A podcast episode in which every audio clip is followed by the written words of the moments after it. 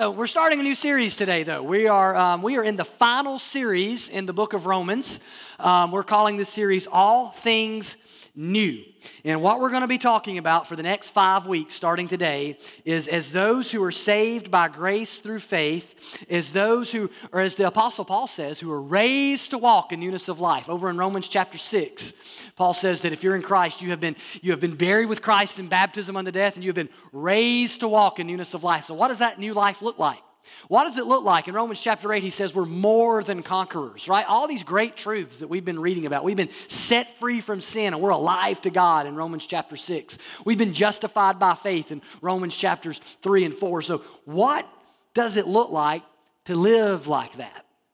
How does that impact my week? And that's what Paul gets into starting in Romans chapter 12, is this life of all things being new, everything being brand new, new relationships, a new way we relate to one another, a new way we relate to the world around us. And we're going to see today that it starts right here in these first 8 verses of Romans chapter 12. See, when Jesus saved you, if you're here this morning and you're a Christian, we think about Jesus saving us from our sin, right? He saved me from sin. He saved me from death. He saved me from hell, right? And we think about things like, and all that's true.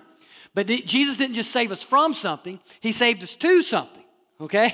He saved us to a new life in Christ, of all things being new, a whole new way of living, right, of a transformed life. And it's kind of like if you were drowning, right, in a pool over here, and I was to come over and I was to save you from the water, or somebody was to grab you by the hand and they were to save you, right, and you'd say, wow, you saved me from drowning.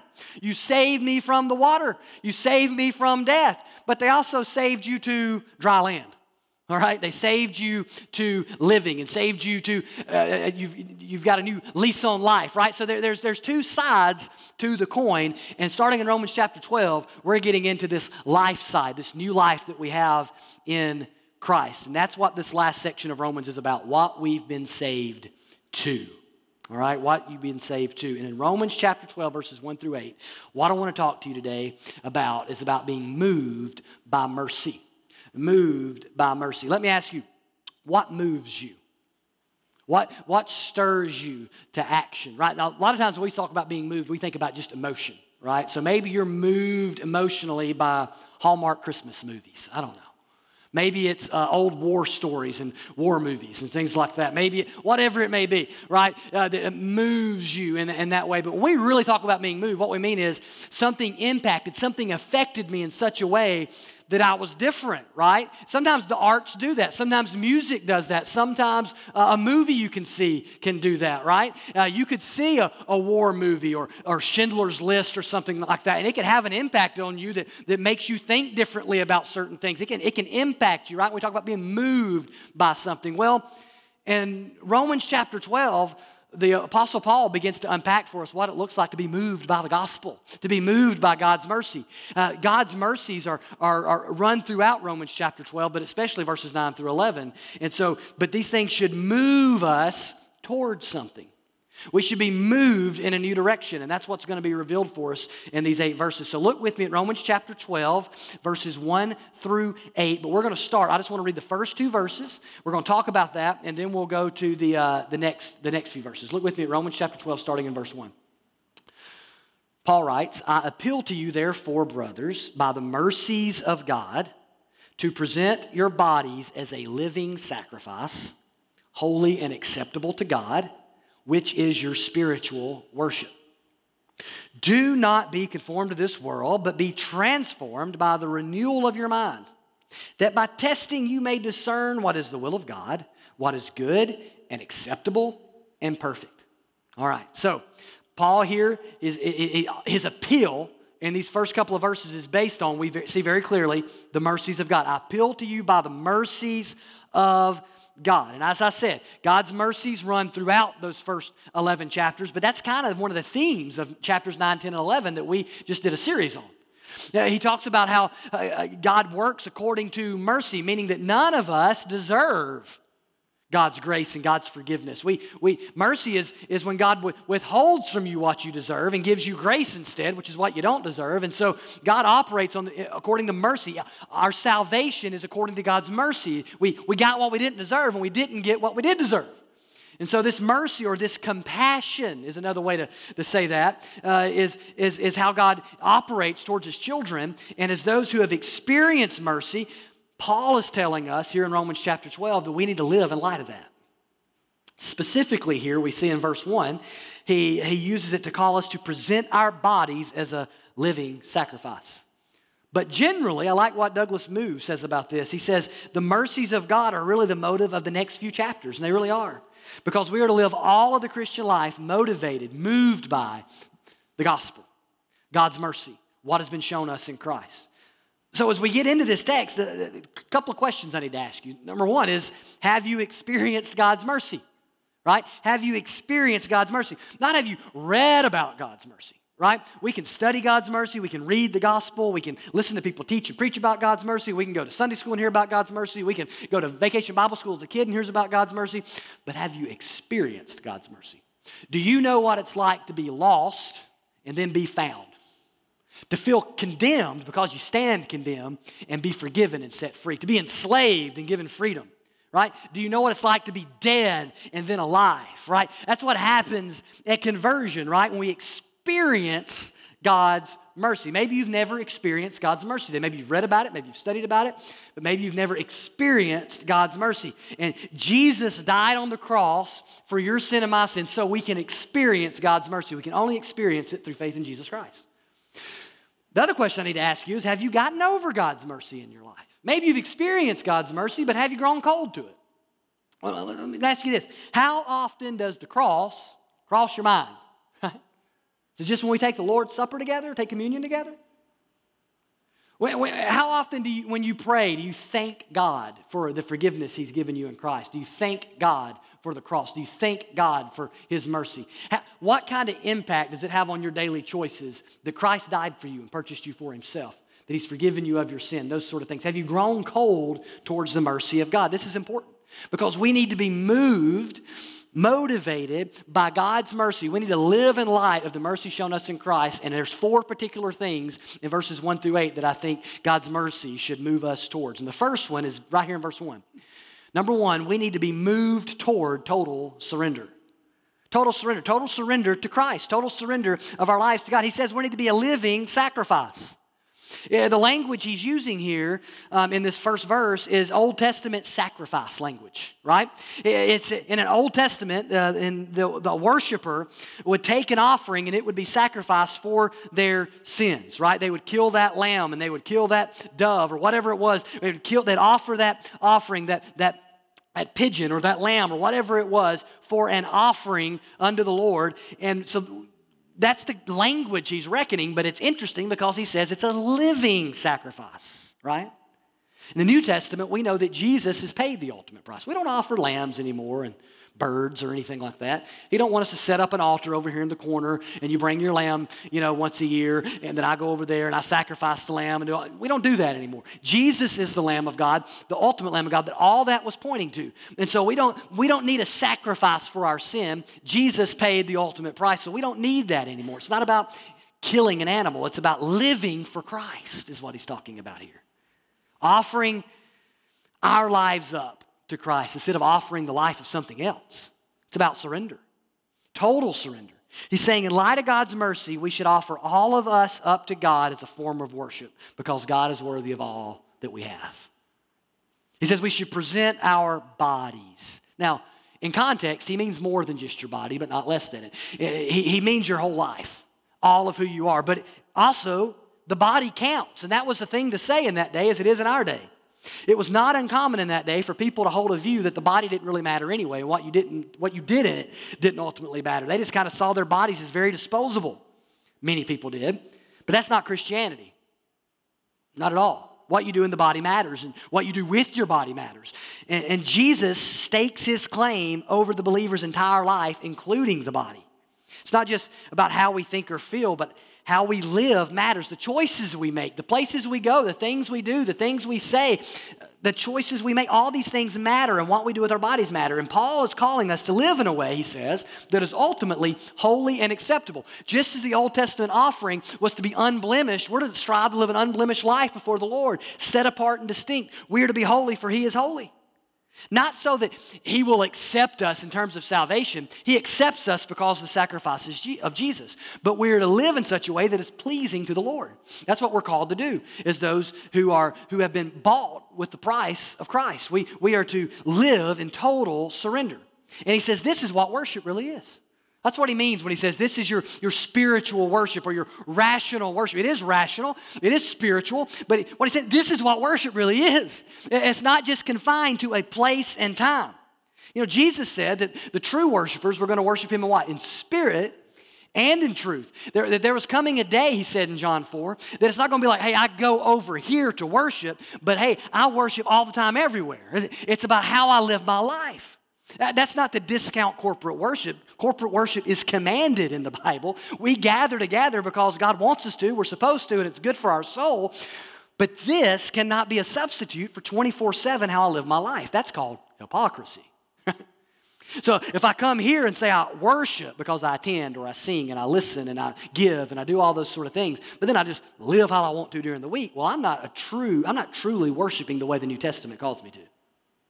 And at the same time, if I say that I'm trying to live a godly lifestyle to please the Lord, but I refuse to engage in the local church, as we're going to see here in a little bit, I'm not worshiping correctly either. The Bible, we're going to see here in a little bit, calls us to both. It's total surrender of myself unto the Lord. And listen, the enemy of total surrender is this. I'm going to get on all four of these. I'm going to give you the enemy of moving in this direction. It's compartmentalization, compartmentalizing your life. Protecting things and offering the Lord this but not giving him this, and trying to draw lines and trying to put God in boxes and corners in your life. And we kind of do this by human nature, not just with God, with anything, right? We you know, it's kind of like, well, we change gears when we walk into work or when we walk into home, and depending on who we're talking to, we know we begin to relate to people in different ways. And but God asks us to live before him in total surrender and total authenticity. Let me ask you, what is typically the cleanest room in your house? And if you were to go home and you were to clean today because you had company coming over, what's the first thing that you would look at and clean? The entryway in the living room, I'm assuming. Now, maybe it's already spick and span, but that's because you kept it clean, right? That's the first. Why would that be the first? Now, your home might be different. Maybe it's laid out different. In my home, you're going to walk in, you're going to see that open area, and you're going to see that's the first thing. So if I was going to go home and clean today, right, that's the first thing that you're going to look at, because if I'm having company over, that's the first thing they're going to see. The last thing I'm going to worry about is a closet somewhere, right? And so we're going to the place that we have guests in, those are the areas we tend to focus on first. The kitchen, the bathroom where the guests are going, all those sort of areas are the areas you tend to touch first. And then, you know, if you ain't got time to get to a closet, you're not going to worry about the closet because, man, if a guest goes in my closet, I'm calling the police, right? But that's a way to compartmentalize in a way. We're saying, well, you're not going to go here. And sometimes we get in this mindset and we kind of treat Jesus like he's a guest in our life, and he's not a guest. No, he's the owner. If you're a Christian, he's the owner. He's not a guest. You don't get to decide where he goes and what. It's his house. Your life is his life. Your body's his body. Your business is his business. And so he calls for total surrender of our lives. Let me ask you, what have you refused to pray about? What have you refused to offer to God in worship? What areas of your life are you compartmentalizing and not allowing Christ to walk into? Your relationships, ethical things, finances. There's an old saying, he's Lord of all or he's not Lord at all. And it's really true, because lordship conveys the idea of totality, of authority and ruling.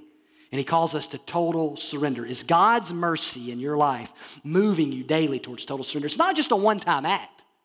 We've got to totally yield our lives to him. It's a daily choice, right? This is not about conversion. Yes, at conversion, it begins.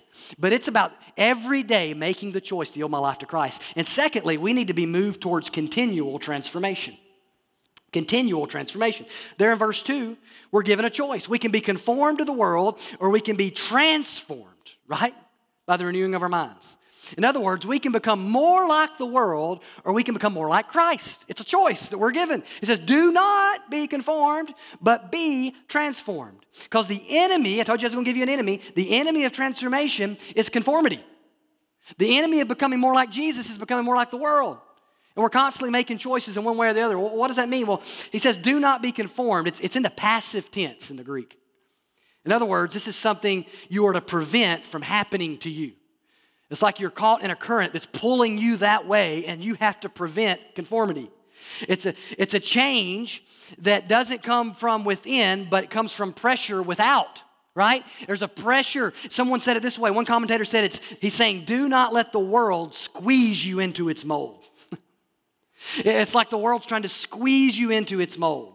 And the world we live in is constantly trying to press us and form us to think like it and live like it and behave like it. And you, as a Christian, will either be conformed more today to the world or transformed more today to be more like Jesus. And you have a big stake in that because you get to make choices. And our choices are one way or the other. Think about it this way. Have you ever driven a stick? Who's driven a stick shift in the room? Right? Okay. Good half the room. Okay. Now, if you haven't driven a stick shift, I'm going to catch you up a little bit on this. There's a learning curve. And I remember my first car was a stick shift, right? And so I had to learn to drive a stick shift before I got it. My dad had a stick shift, so I had to learn to drive on that. And the trickiest thing on a stick shift is when you're sitting at a red light on a hill, right? Going uphill. And you have that thing sitting in neutral, and you got the brake on or whatever, and the light turns green, and you have to go without balling a tire. Without peeling a tire. I'm using Alabama language. I'm hoping you understand what I'm saying here because we don't have hills here.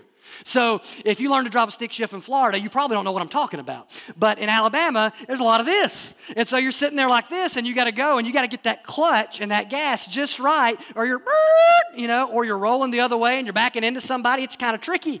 Listen, life, the Christian life, is lived on a hill. It's lived on a hill. And if you're not working the clutch and the gas to go forward, right, and to be transformed into more and more to become like Christ, you are rolling the other way. It is pulling you. The world is pulling you the other way. And you have to make the decision to choose transformation over conformity. The world's constantly trying to cause us to be conformed. Our only other option is to be transformed.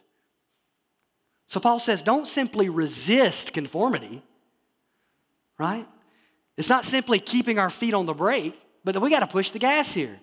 He says, but be transformed by the renewal of your mind. Transform means to change into another form. The Greek word is where we get our word metamorphosis, like a butterfly, right? Like a butterfly. That's the picture here. It's the idea of displaying on the outside what's on the inside. So God has given you a new heart. It's not a perfect heart, but he's given you a new heart. And that new heart that loves God and loves people has to work its way out into how you actually treat people and the things you do and the things you say and the way you live at work and at church and at school and in the home and everywhere. It begins to work its way into your life. It's in the passive.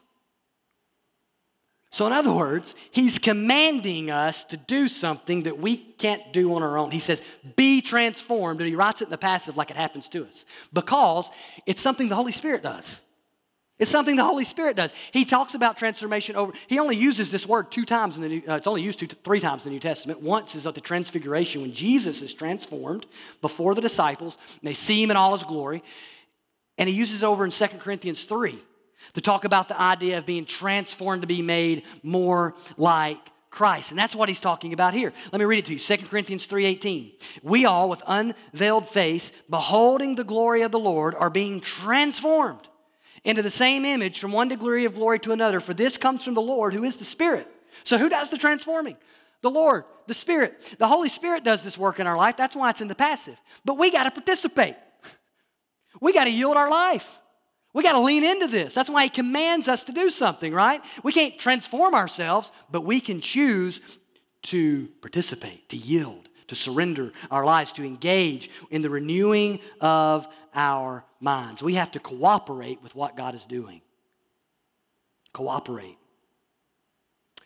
He says it happens through the renewal of our mind. The battle for your spiritual life, it starts right there. In the mind and in the heart.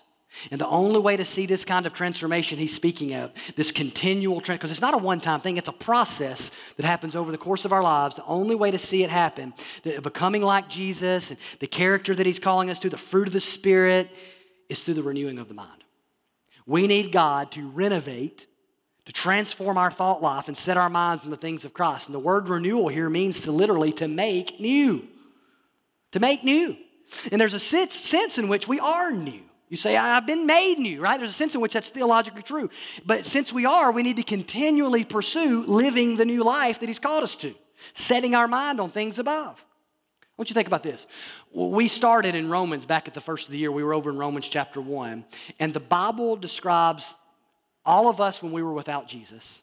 And anybody that's without Jesus, like this being an unbeliever, it describes our minds working this way. It says, Romans chapter 1, verse 28.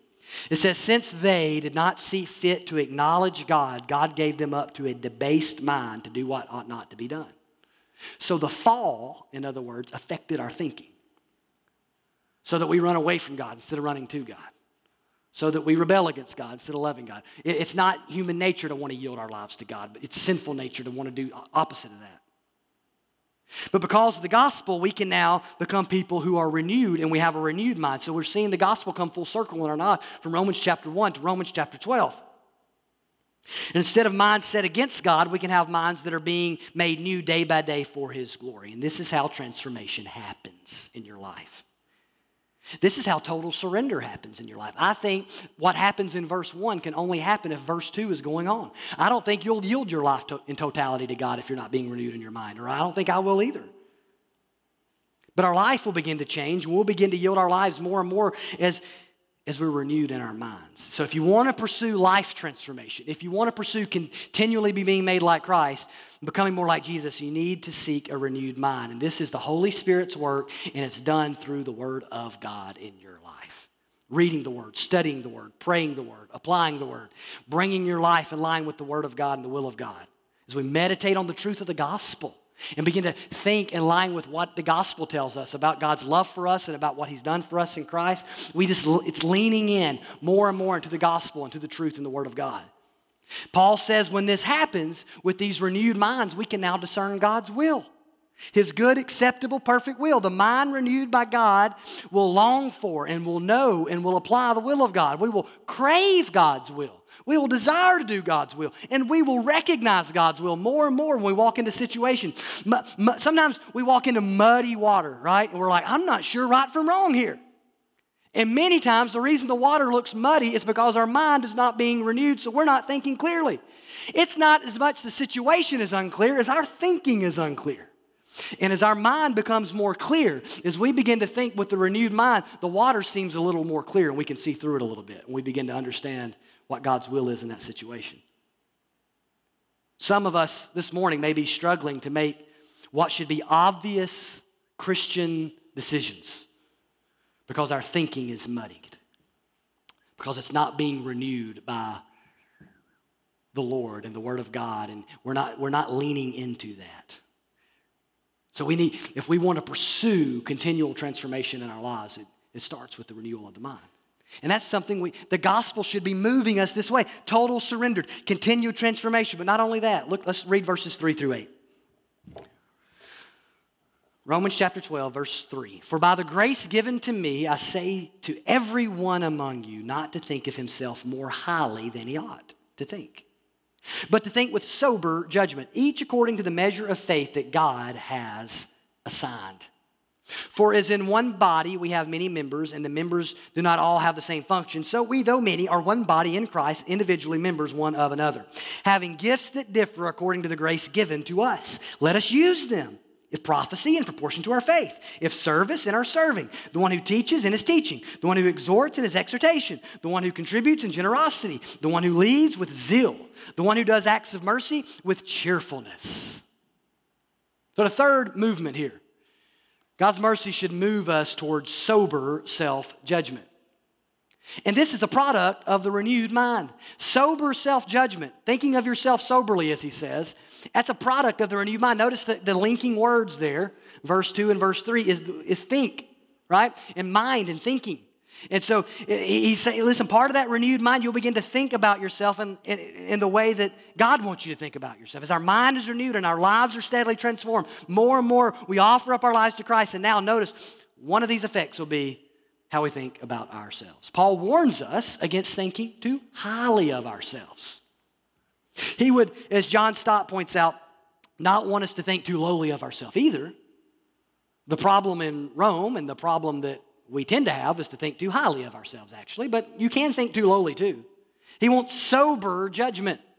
So we must not think too high or too low. We have to think in ourselves in an accurate, sober way, adequately understanding who we are, right? I used to love, I used to watch, still comes on, it went off TV for a while, but now it's back, I think, like American Idol. And I used to watch it back in the day when Simon Cowell was on there. Y'all know who that is? And he was the mean judge, right? That's how he was kind of, that was like, it was a character, right? That he was playing on TV or whatever.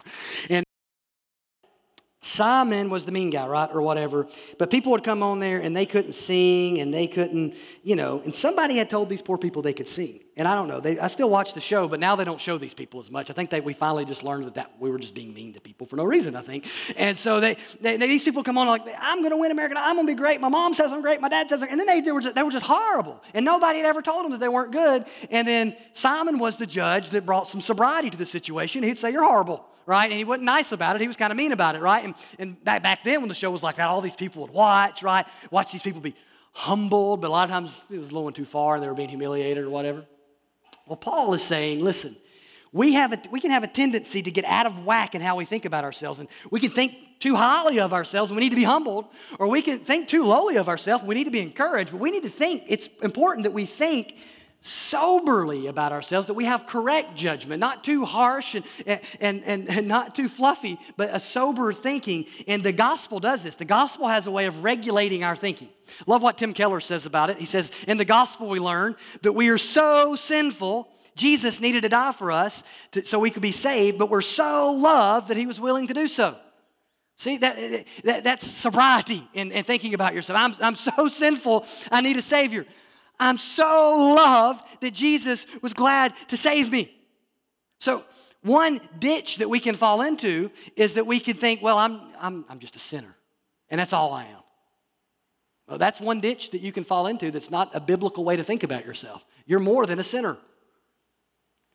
The other ways is just to think, I'm just loved, and to miss out on the fact that you're also a sinner, right? Biblical thinking says, yes, you know what? It starts, first of all, with where the Bible starts. The Bible doesn't start, by the way, with you're a sinner, does it? The Bible starts with you're made in God's image.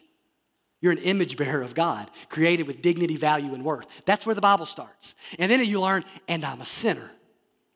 But God loves me so much, he's sent a Savior, right? And you learn all that in Genesis 3:1-3. And so thinking biblically about yourself is understanding, yes, man, I'm made in God's image. Yes, I'm a sinner. I'm broken. I've got flaws. I've rebelled against God. I deserve to be punished for my sin. All those things are true, but God loves me, and he sent Jesus to die for me, and God cares about me, and if I'm in Christ, I'm a child of God, right? And you got to have a holistic picture of who you are, and the gospel regulates our thinking about ourselves, because what we need is humility, but not hopelessness. We're both those who have sinned and those made in the image of God. We're both sinners and we're children of God if we're in Christ. The gospel's like a thermostat in our life so we can adjust how we think about ourselves. Not just a thermometer, but a thermostat that has the ability to change how we think about ourselves. And the gospel calls us to be humble and to center our lives not on ourselves, but on Christ. And we need to be self-aware and realize life is not about us. The gospel humbles us in that way. You can't grow spiritually if you're full of you. You have to be full of the Holy Spirit. And if I'm full of me, I can't be full of the Holy Spirit if it's all about me. See, the enemy of sober self-judgment is typically self-intoxication. That's why he uses the word sober. Because we tend to get drunk on us. That's just human nature. We like ourselves typically. Now, some people, I get there's other, I'm talking about generally. We can think unhealthily about ourselves in other ways. Don't misunderstand me. We've got a problem and an epidemic in that in our culture too. But many of us in the room maybe struggle on the other end of that.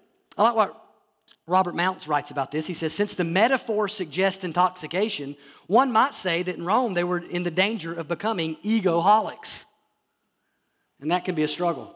We live in a world that encourages us to be intoxicated by ourselves, right? Social media is a powerful drug. People just have to know what I'm thinking about this.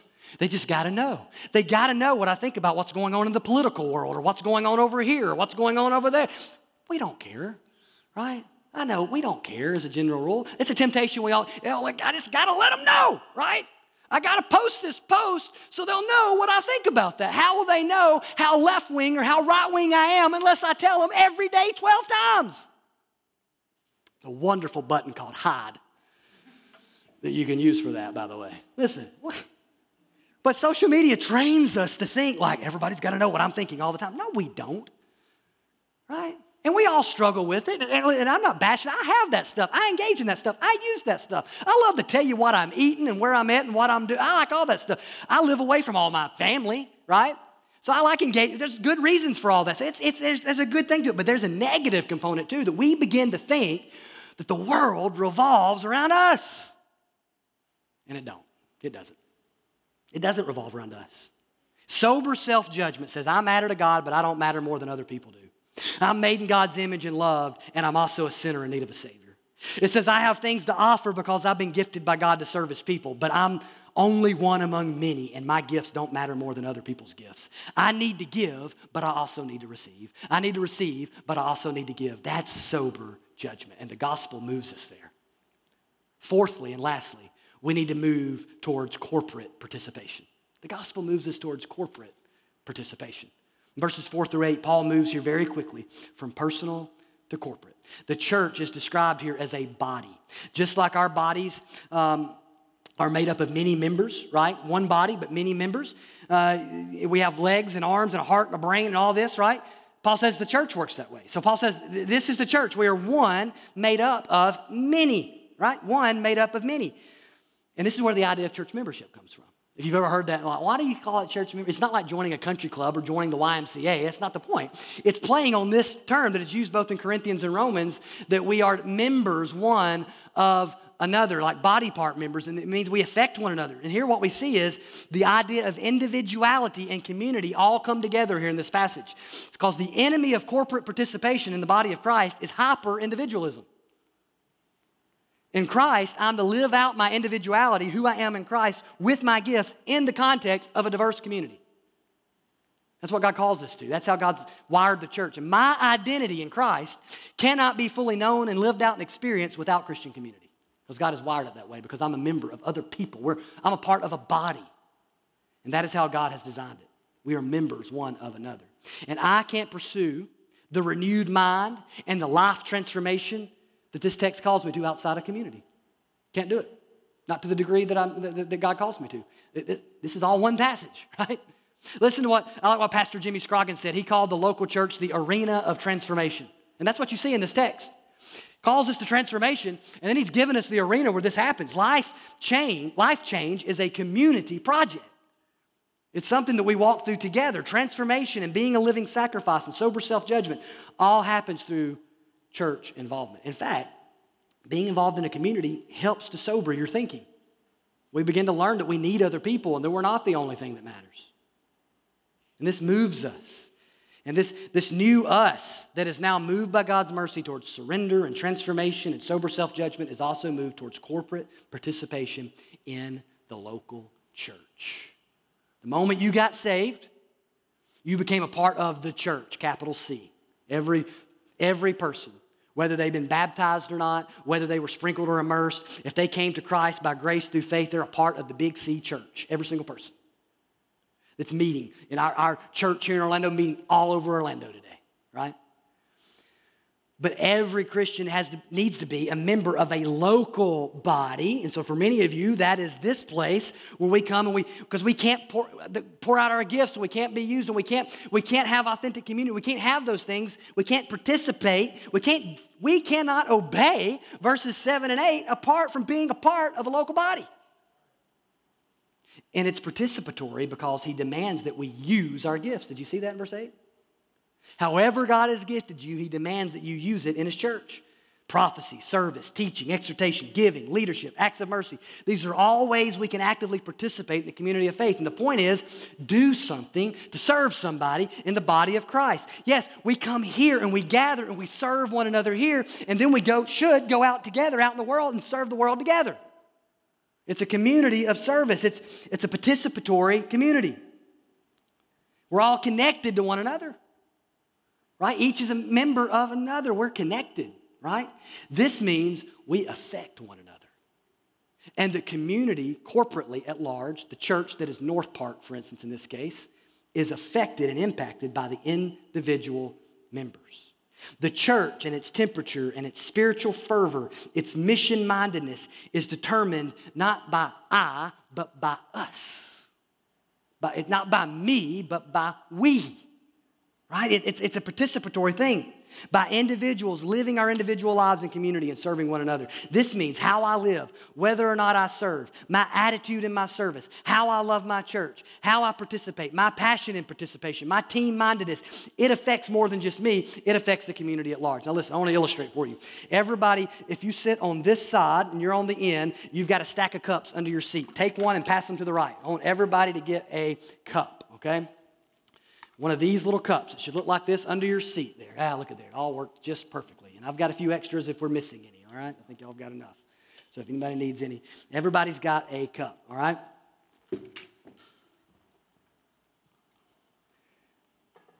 So, this is your life, right? This represents you, right? And so you become a Christian. The Holy Spirit takes up residence in your life. And this text says you get gifts, right? And you're supposed to use them. So think about this. It's filled with all that you've got to bring to the table, your gifts and abilities, all that sort of stuff. And man, your attitude, everything's in the cup, right? It's who you are, right? And then there's a corporate body he talks about because we're members of one another. So, right? So that's represented by the big red beach bucket here. It's red because it's covered, I don't know, it's saved by the blood of Jesus, I guess. We'll spiritualize it. And so we got the big bucket up here. And so we all come together and we pour in our cup, right? Because we affect one another. We're members of one another. We're individuals, but we're together. We're connected, right? All this is connected. So, for instance, I'm the pastor. I get one cup, right? Now, I tend to pour a lot of mine out in public.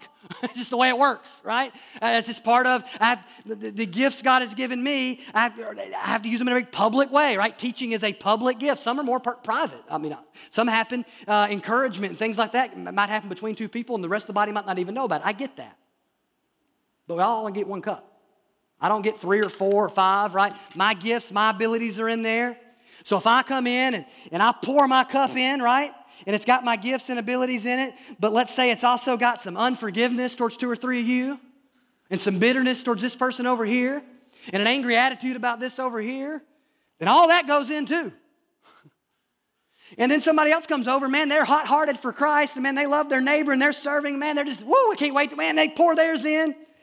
And all that's mingled together, and then you pour yours in, and you pour yours in, and you pour yours in. And the body is the sum total of the parts. See what I'm saying? It's kind of like if you had a big bucket of water and you pour in a dirty cup of water, guess what's dirty now?